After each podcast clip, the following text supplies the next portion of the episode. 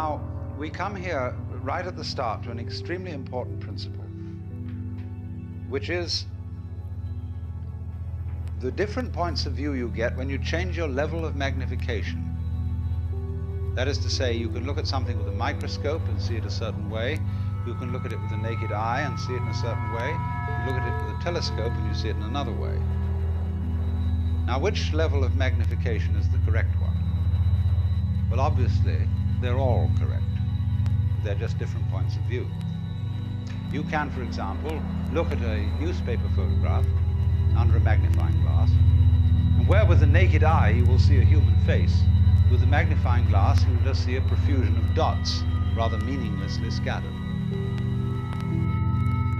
But as you stand away from that connection of dots, which all seem to be separate and apart from each other, they suddenly arrange themselves into a pattern and you see that these individual dots add up to some kind of sense. Now you'll see at once from this illustration that maybe you, when you take a myopic view of yourself, as most of us do, but you may add up to some kind of sense that is not apparent to you in your ordinary consciousness. Well, it is claimed, you see, that some human beings have broken through to that vision. That they've slipped somehow or other into states of consciousness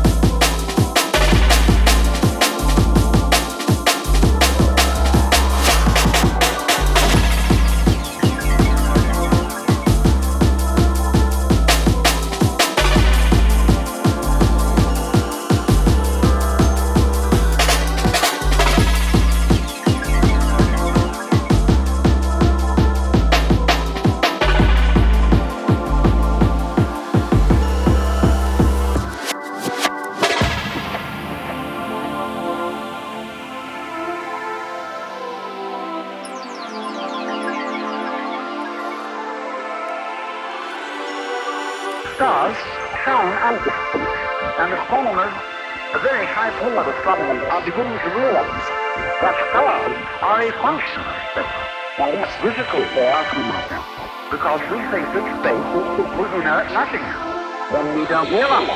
That's dangerous. It's completely dangerous.